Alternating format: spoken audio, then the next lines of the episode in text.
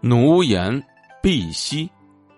这个典故呢，最早出自东晋道教理论家葛洪所著的《抱朴子》中的《交际》这一篇，而与之相关的一个故事呢，却发生在宋朝。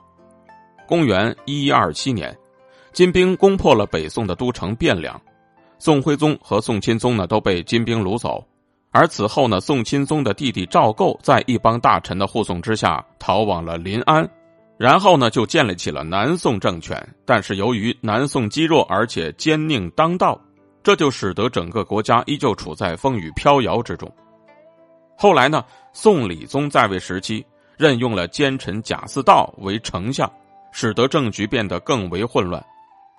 贾似道啊，原本只是市井上的一个无赖，只因为他的姐姐被选入宫做了贵妃，他才得以做官。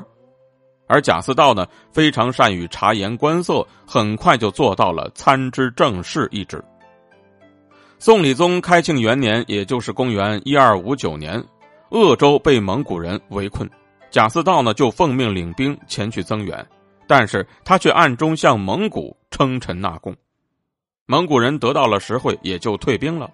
贾似道在班师回朝之后呢，就谎称此战大捷。而糊涂的宋理宗竟然大表奇功，并且升他做了右丞相。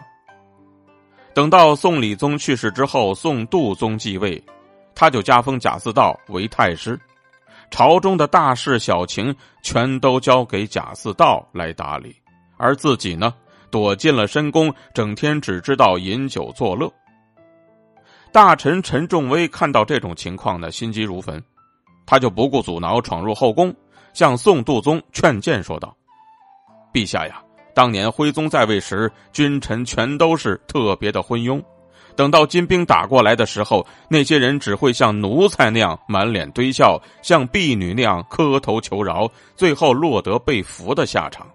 现在陛下应该引以为鉴呢。”虽然陈仲威这番话说的很严重，但是宋度宗呢根本就不听劝告，而且呢。